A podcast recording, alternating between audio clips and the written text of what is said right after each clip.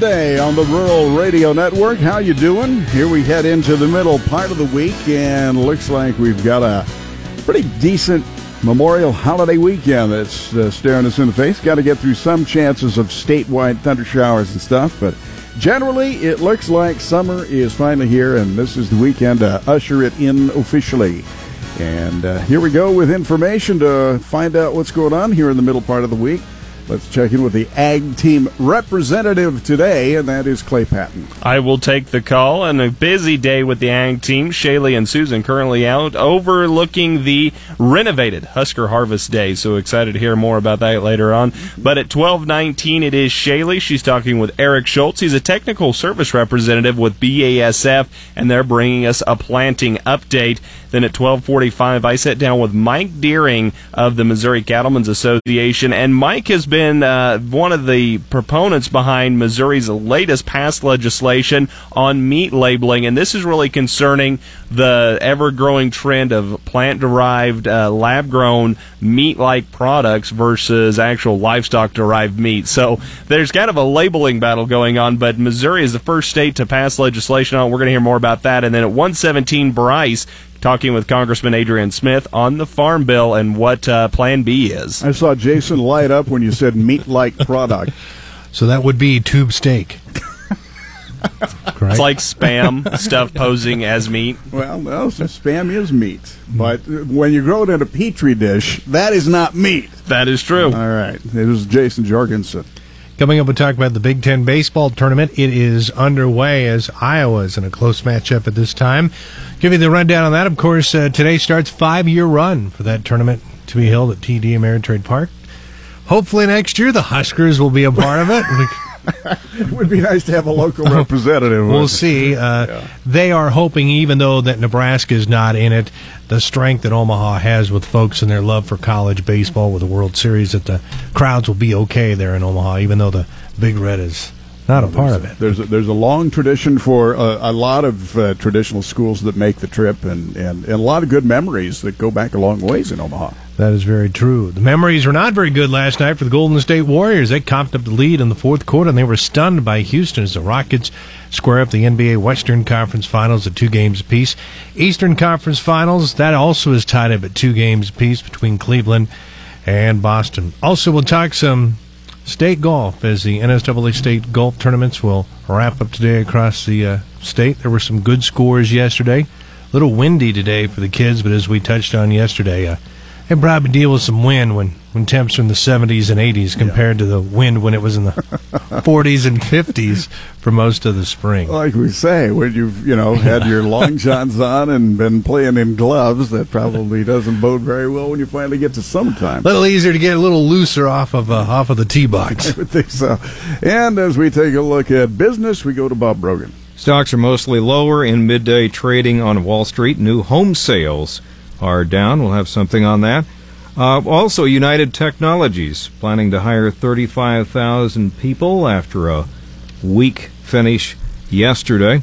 And uh, another thing out uh, economic growth to continue through the fourth quarter of 2018. That from the University of Nebraska Bureau of Business Research. So, those are some of the stories that we're watching and keeping an eye on. All right, we can all use a little economic growth. This is Midday on the Rural Radio Network.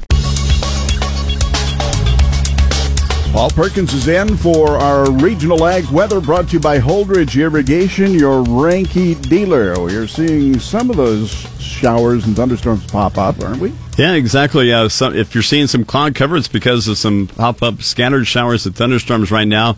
Not a, a whole lot of rain with these systems. They may be locally intense for a brief moment. Uh, currently in central Nebraska, most of the activity from about Greeley down to Ravenna, Kearney, and just south of Kearney uh, to the west and southwest of Kearney. Also a little bit of light rain and sprinkle activity in Dawson County from Sumner on over to about Cozad. And then um, otherwise, maybe a few showers just to the east of Burwell mostly warm and dry across the area currently. Yeah, no question about that. And as we head into these evenings, we are going to probably see a growth in that thunderstorm potential. Exactly. Not expecting a big severe weather outbreak. Looks like the best chance of severe weather going to be in west and west central Nebraska. If you're along in west of a line from Ainsworth down to North Platte and Imperial. Otherwise, kind of a marginal risk of some severe weather for today. Uh, definitely feeling like summer, especially in eastern Nebraska. Most locations already in the low to mid 80s. We have some low 80s also in central Nebraska, right in the Tri Cities. But otherwise, as you move west of that, Temperatures in the mid to upper 70s. We will continue to be unseasonably warm on our temperatures thanks to some south winds increasing off low pressure that's lifting north through the Rockies. There is a chance of some thunderstorms in the west and central today from the middle of the afternoon into the evening. Thunderstorms can also develop right along the high plains and then edge east as they weaken late tonight. Tomorrow, staying on the warm side. Those thunderstorm chances also trending higher by tomorrow evening as some low pressure crosses the plains. Dry line going to be the focus for some thunderstorms that could be strong to severe. Hail and high winds will be the main threat. Storm chances diminish for Friday ahead of a ridge of high pressure. That ridge overhead for the holiday weekend with some warm and dry weather. Thunderstorm chances are back by Sunday night as that ridge moves off to the east and we see some low pressure move into the Rockies. Memorial Day, we could see some storms, but it looks like the better chances will hold off until Monday night or Tuesday as that area of low pressure reaches uh, closer to the area. The warmer temperatures will stick around for the long term. The likelihood is high for warmer than normal temperatures in Nebraska and Kansas Memorial Day through at least the first five days of June.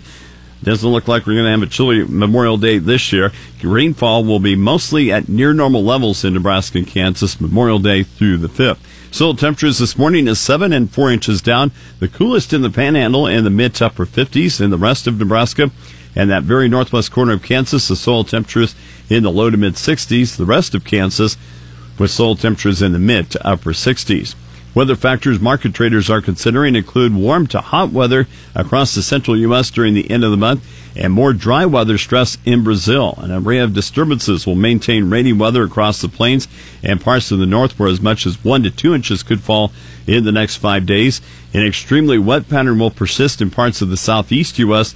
where it's almost tropical. Five day rain totals could reach in some areas two to five inches or more Right now, no uh, flooding issues are expected. Summer like temperatures expected in the Midwest the rest of the month. The warm weather, along with mostly adequate soil moisture, will be now favorable for late planting and crop development. That could change though, on the favorable side. Parts of the southwest and central Midwest are drier and will need to be watched for dry weather stress if the summer like pattern persists into early next month.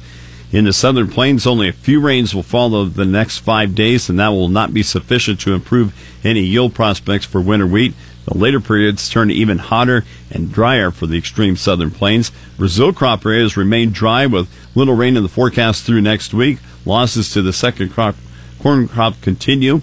The total Brazil corn crop already expected to be 20% less than last year.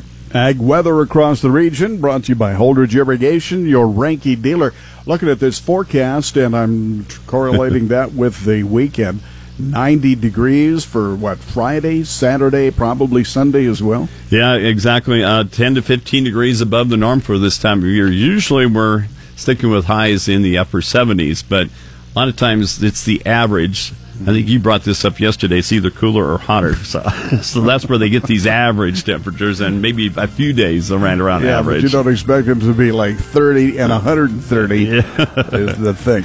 All right, Paul, thanks very much. And so it doesn't bode too bad as we get into our Memorial weekend, and we'll get some better looks at what the thunderstorm chances will be for this afternoon and tomorrow afternoon. Of course, stay with us through the day here on 880 KRVN and on your rural radio network stations. When you need weather anytime, KRVN.com.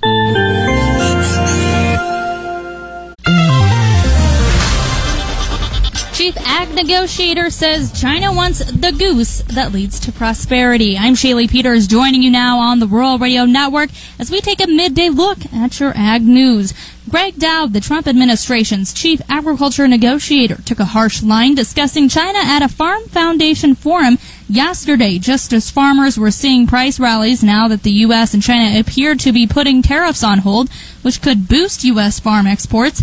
Doud urged the audience to read the Office of U.S. Trade Representative report on the Section 301 investigation into China's acts, policies, and practices related to technology transfer, intellectual property, and innovation. It's the goose that laid the golden egg, and now China wants the goose, Doud said, referring to China's insistence that U.S. companies doing business there provide access to the technology behind their products. Doud also pointed out that these practices have taken place outside of the realm of the World Trade Organization and said that is this is the issue we have in front of us. Doud also noted that USTR has filed WTO complaints against China, char- charging that China has exceeded its allowable agricultural subsidies and now has large stocks of commodities that are affecting prices worldwide. Those complaints were filed under the Obama administration. Speaking of trade, Topeka Governor Jeff Colyer announced yesterday that Kansas will renew its alliance with Japan by rejoining the Midwest U.S. Japan Association. Governor Colyer met with the Japanese consulate in April at the capital to discuss the relationship between Kansas and Japan and feels the partnership will be a good way to strengthen business and agriculture relations. Kansas and Japan have historically been and continue to be great partners. It is time to take the next step, said Governor Colyer. I am looking forward to strengthening this valuable partnership through our renewed membership in the Midwest U.S. Japan Association. Japan is an important export market for Kansas, traditionally ranking as one of the state's top trading partners. Based on 2017 data, Japan in, is Kansas's third largest export market, totaling $980 million. Kansas has also welcomed investment from Japanese companies. Japan is a very important export market for Kansas, and we are looking forward to continuing our already strong relationship, said Robert North, interim secretary of the Kansas Department of Commerce. By joining the Midwest U.S. Japan Association, we will have even more opportunities to work together and explore opportunities for growing our trading partnership. And the U.S. Department of Agriculture is encouraging America's farmers and ranchers to nominate candidates to lead, serve, and represent their community on their local county committees. USDA's Farm Service Agency will accept nominations for county committee members beginning Friday, June 15, 2018. Producers across the country are already serving on committees where they play a critical role in the day-to-day operations of FSA, making important decisions on programs dealing with disaster and conservation, emergencies, commodity price loan support, county office employment, and other agricultural issues. Our county committees make decisions about how federal farm programs are administered locally to best serve the needs of agriculture in their communities, said Acting FSA Administrator Steve Peterson. We strongly encourage all eligible producers to visit their local FSA office today to find out how to get involved in their county's election. There's an increasing need for representation from underserved producers, which includes beginning, women, and other minority farmers and ranchers.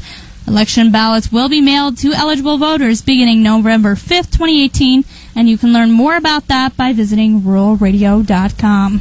That's been a quick look to your midday ag news here on a Wednesday. I'm Shaylee Peters, and you're listening to the Rural Radio Network.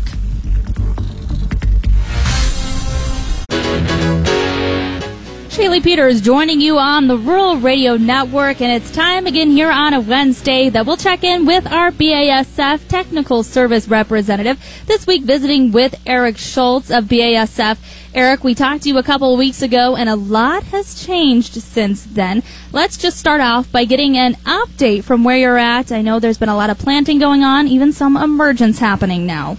Yes, we are seeing definitely plenty of emerged corn. We are getting very close to 60% emerged corn throughout the state. And I think some of the tallest corn I've seen has had five leaves on it already. So when we start to think about our post-emergence herbicide applications, um, we have to be timely with these. So we have to pay close, very close attention to weed size if we are looking to knock down anything with that post application. And then also think about having a residual component to that post application as well to carry us later into the season. And a lot of that has to do with corn's great sensitivity to early season weed competition. And we've seen some of the most recent research talk about losing one to three bushels per acre per day when we do not control our weeds. So being timely is excruci- extremely important. You talked about some of the things going on with corn, Eric, and some of the issues there, some of the things that producers need to be looking at. I know you also wanted to go into soybeans this week as well because they are not far behind. Yes, and plenty of emerging soybeans as well. I think uh, throughout the state, uh, generally speaking, we're at least a quarter of our soybeans are emerged, 25%. And soybeans, again, I will preach the same thing as I did with corn, layering our residuals with our post applications and making timely applications with those post herbicides.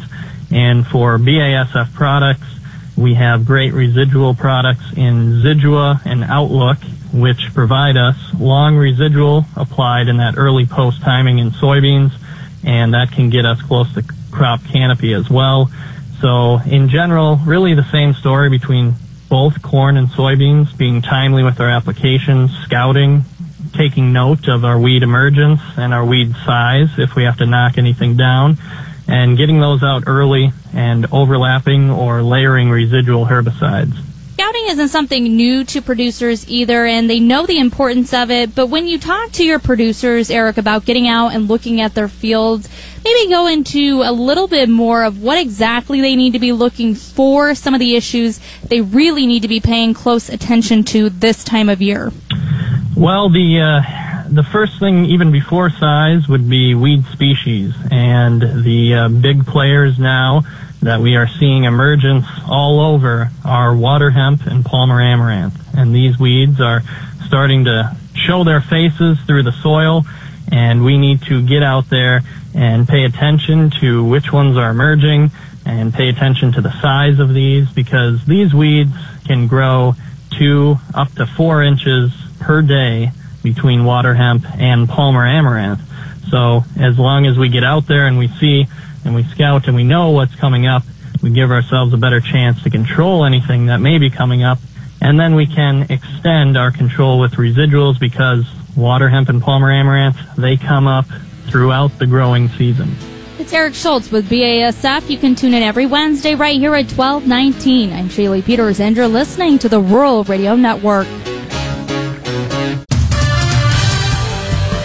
It's midday on the Rural Radio Network and time to check sports with Jason Jorgensen. Hey, thanks, Derek. Well, the Big Ten baseball tournament has opened up its five year run at TD Ameritrade Park with a wide open field featuring two of the hottest teams in the nation in Minnesota and Purdue. Of course, Iowa's looking to reach a third straight title game. Hawkeyes, however, dropped their first game today, just losing to Michigan 2 to 1 in 10 innings. This is the third time this tournament has been held at the home of the College World Series. Of course, Nebraska did not qualify, but big crowds are expected to turn out anyway.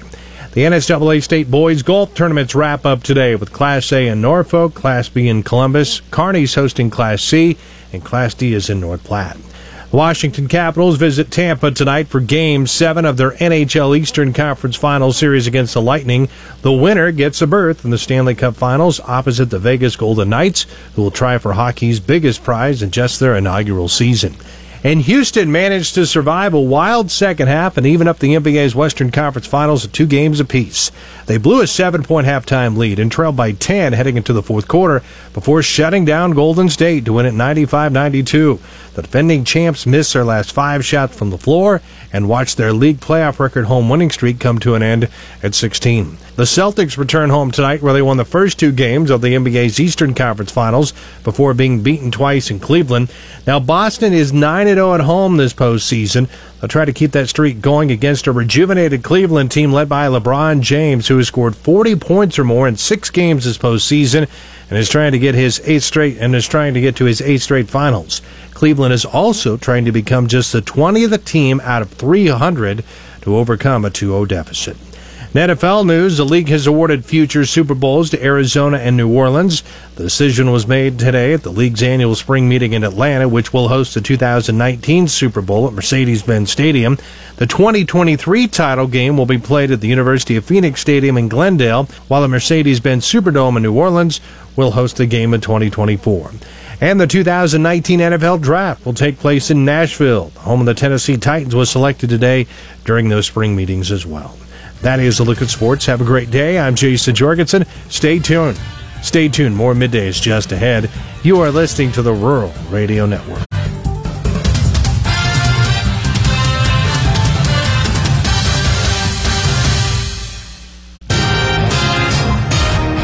Tonight in Nebraska, there is a chance of thunderstorms, mainly in western Nebraska into central part of the state. Some of those storms could produce damaging winds and large hail. I'm Dave Schroeder with news. A contracting company has fired an Omaha school bus driver shown using his cell phone for more than two minutes while driving. A Norris Middle School student recorded what she saw and then posted it Monday on Facebook. It shows him looking down at the phone screen, occasionally tapping it and then holding it to an ear. The video ran more than two minutes. Omaha Public Schools spokeswoman Monique Farmer says Student Transportation of America immediately dismissed the driver once it learned of the video on Tuesday. Driver Niquette Belazier told an Omaha television station that he knew what he did was dangerous but necessary. He said he was scrolling through contacts to find his daughter a ride home from school because her usual ride didn't show up. He'd driven for more than two years for the company. An expansion that cost $86 million has started at the Omaha VA Medical Center. Deputy Chief of Staff Dr. Marvin Bittner. This is an outpatient building, so it's for people who need medical care but are not admitted to the hospital. So we'll have some of our primary care teams where we have uh, doctors working together with nurses and other health professionals to provide the day to day primary care for people's problems. Bittner says the 157,000 square foot expansion will include five operating rooms, radiology, a special women's clinic, a specialty care area, and construction is expected to be finished by the summer of 2020. Nebraska's Secretary of State announced earlier this week that the Libertarian Party in the state continues to grow. Mike Kniebel is director of the party in Nebraska. He gives his thoughts on why that's the case. I'd say the main reason that's taking place is that people are becoming more aware of us across the state, and they are growing tired of the uh, factionalization of the other two parties. They, they they feel that the old parties are moving away from them, and the Libertarian Party represents you know Nebraska values, and it represents uh, you know a common sense approach to uh, smaller government and uh, more uh, personal freedom. Kansas Governor Jeff Colyer says that state will renew its membership with a group that strengthens economic ties between the state and Kansas. In 2012, then Governor Sam Brownback dropped Kansas's membership in the Midwest U.S. Japan Association, citing the $2,000 annual cost of membership. Colyer met with association members in April and said this week that Kansas will rejoin the regional trade organization. Current radar plus your 10 day forecast anytime. Just tap the app or click weather at krvn.com. From the KRVN News Center, I'm Dave Schroeder. Meat of the 21st century has taken on a completely different shape from what it did 10 years ago, 20, and even 30 years ago. Today we have our traditional derived from livestock meat. Then we also have meat that's been cultured and grown in the laboratory. Then we have what some may call meat that's been derived from plants. We find out more on the labeling of meat here on the Rural Radio Network. I'm Clay Patton. Joining us to talk about this is Mike Deering, Executive Vice President of the Missouri Cattlemen's Association. Missouri is the first state to pass legislation on how to label meat, specifically that that is not derived directly from livestock. So as we get started here, talk to us about this legislation and how it defines meat. Well, basically, so this is a hot issue throughout the country and at the federal level as well, as they are debating who regulates this product. That's the conversation at the federal level. So here in Missouri, we wanted to get ahead of it. We already have definitions in our state statute defining what meat is. That definition clearly states that it has to come from part of or the whole livestock carcass. Uh, so we did not change the definition of meat here in the state. We simply prohibited the misrepresentation of any product that doesn't meet that definition from being able to be called meat or being able to label a lab grown product as meat that was not derived from uh, harvested livestock. When a product is at the retail level, when consumers are looking at it, what what is the expected label of, say, uh, deer grown on your ranch versus something developed in a lab? Well, they can call it. So this this legislation does not uh, mandate what they can call it. They just can't call it meat, meat, and they cannot uh, misrepresent that product as meat.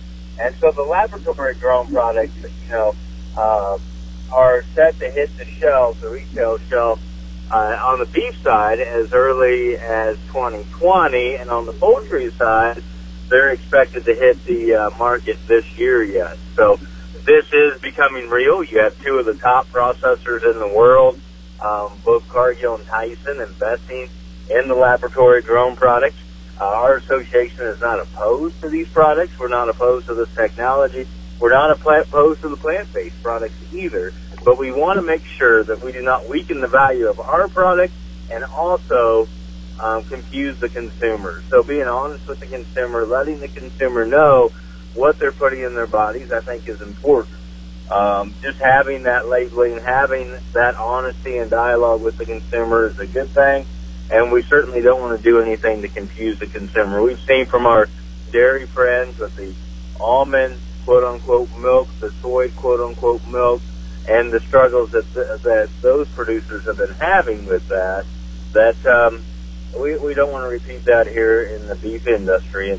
You know, some of the people who were opposed to this particular legislation accuse us of calling the consumer dumb. We are not calling the consumer dumb. They have a reasonable expectation to believe what they read on the label. Period lead up right into my next question. When this bill was coming up, was there a lot of support or opposition to the bill? There was overwhelming support. So if you look at this legislation, it was passed 125 to 22. That is a huge bipartisan victory for this piece of legislation. Both Democrats and Republicans, both sides of the aisle, uh, supported the legislation. We did have some opponents on the, primarily on the plant-based side, uh, still wanting to include pictures of cows and pictures of chickens and call their product meat on their labeling who did hire lobbyists and oppose the legislation, but ultimately their efforts failed and the legislation was able to be passed. Uh, and also, if you look at the federal level, I mean, this is bipartisan. When you look at Congresswoman DeLauro from Connecticut, for crying out loud, uh, she she is really a leader at the federal level and trying to get some clarification, especially on the lab-grown products, on who regulates it. Is it USDA?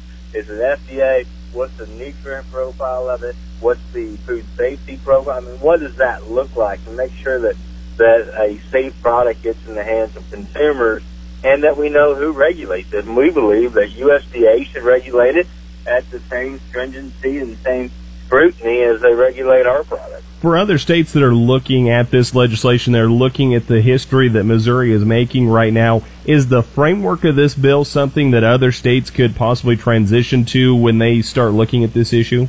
Yeah, other states I know are looking at it. I do believe that you'll see those filed in January as some of these sessions get underway. I think the legislation, you know, each statute is different, so it'll probably vary from state to state and how they go about doing it. Um, if we had anything to do different here, if I could go back, um, what I would have done is make sure that when these products do enter the state of Missouri, that they are regulated by USDA. I would have added that language, but again, before we thought of that, it was too far down the road. So. We're talking again with Executive Vice President of the Missouri Cattlemen's Association, Mike Deering. And Mike, thank you for the important information here on this groundbreaking legislation coming out of Missouri on the labeling of meat versus what some may call fake meat. It looks like moving forward, the next step in this legislation, and as more of these products come to market, will be who regulates it. We'll keep following this story right here on the Rural Radio Network. Back on the Rural Radio Network, we get a review of the livestock futures trade and what happened today with Joe Teal at Great Plains Commodities. Joe. Yeah, it was a uh, positive day for uh, livestock futures today. We had green all the way through the board. So, uh, start with the cattle. Uh, uh, we had some triple-digit gains, particularly in the uh, deferred contracts. The nearby June only up uh, 55 on the day, but the idea that uh, we're uh, looking at a cattle on feed report with uh, uh, significantly lower placements than we've seen uh, in previous months has got the back end a little bit more excited than the front end. Front end is still waiting for some sort of cash trade.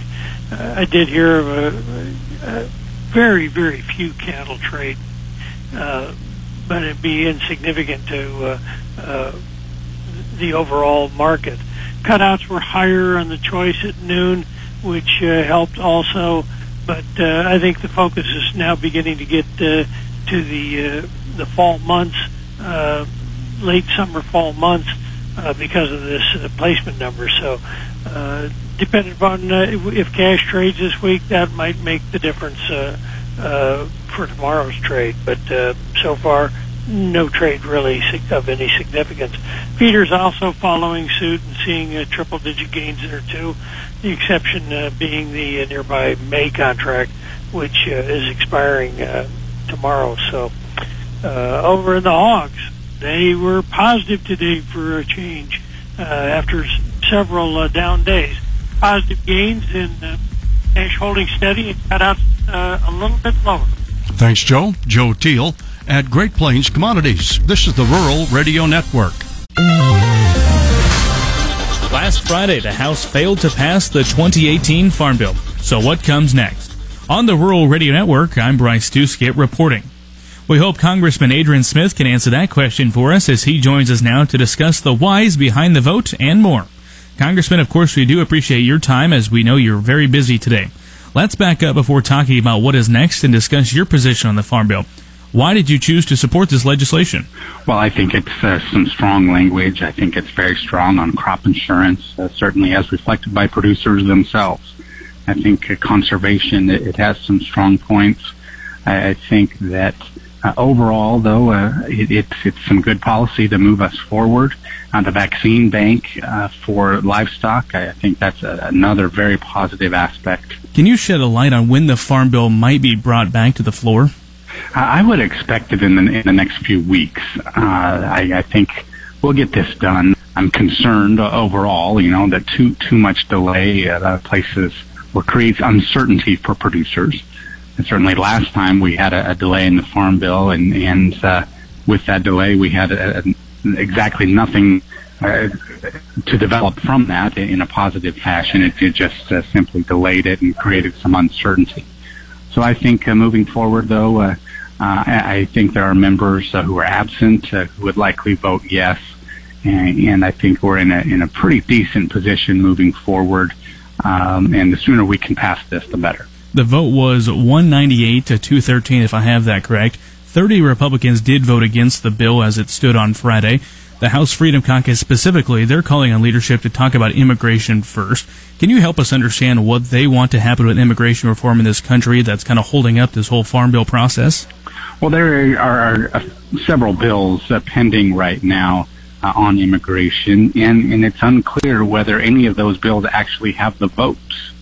And, and so I know that, that Freedom Caucus was pushing for the Goodlatte bill on immigration, and it, I think even Bob Goodlatte would tell you that uh, there are not enough votes to pass that bill. Certainly, there are there are immigration issues that need to be resolved, and we need to work on getting that done. But uh, uh, simply just uh, voting on stuff for the sake of voting on it, knowing that it won't pass, that that, uh, that that's not a real efficient way to to operate. Uh, you know, so let, let's focus on getting the farm bill done first. Let's jump back to that farm bill and talk about the Democrats as they all stood united as they opposed the language in the bill, largely because of the SNAP proposed change. If push comes to shove, do you think Republican leadership should remove that language out of the bill in order to get the rest approved, like crop insurance, like the vaccine bank? Well, I think uh, there are already some provisions uh, in the bill as requested uh, by Democrats on the on the Ag Committee.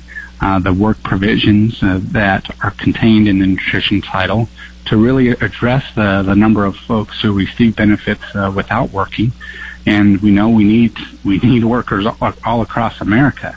These are very reasonable reforms uh, to have absolutely no change to the SNAP or, or food stamp benefits and just accept the status quo. I, I don't think that that's wise. Uh, certainly thinking longer term, but even on the on the shorter term, the uh, we need to make the necessary and modest changes that are productive for our economy. But even even more than that, we want to get folks uh, off the sidelines of our economy and participating in a in a way that I think they will ultimately appreciate uh, and and be able to benefit from. That was Congressman Adrian Smith. On the Rural Radio Network, I'm Bryce Duskett reporting.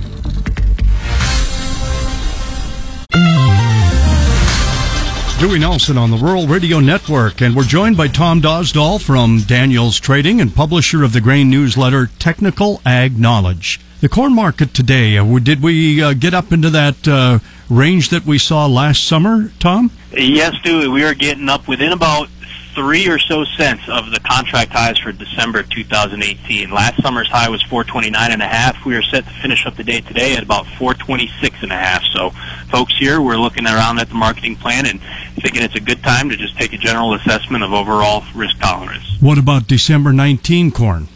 Also, same deal. Yeah, we're basically up within a couple cents of those highs from last summer. Along in these positions pretty soon here too, if we aren't already. Yeah, we're we're looking uh, we're looking to be hedging off some risk here at this point for folks who are making sales. We're taking advantage of some some re- relatively limited risk reownership uh, opportunities into the summer.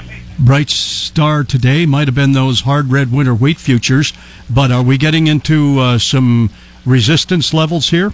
Same thing there. Again, we, we uh, tend to tail off on exports when we get up around 560 on the July Kansas City price, and so we're wanting to be protective of the price up in that area. If you look out into 2019, we really like the the forward curve on wheat as well. You go out to next year, it's uh, 625 on the board here, uh, matching contract highs out into next year. Can we say the same thing for soybeans since we've had another rally again today? New crop soybeans are 1048 and a half. We have at least 15 times the last two and a half months run into this 1050 to 1060 resistance area without being able to push through.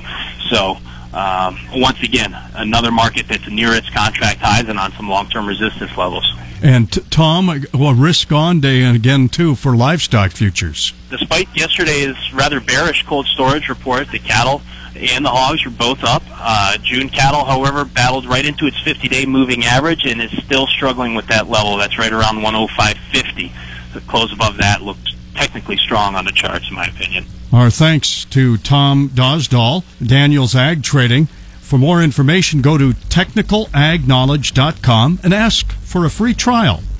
Tom Dosdall, Daniels Trading. Dewey Nelson on the Rural Radio Network.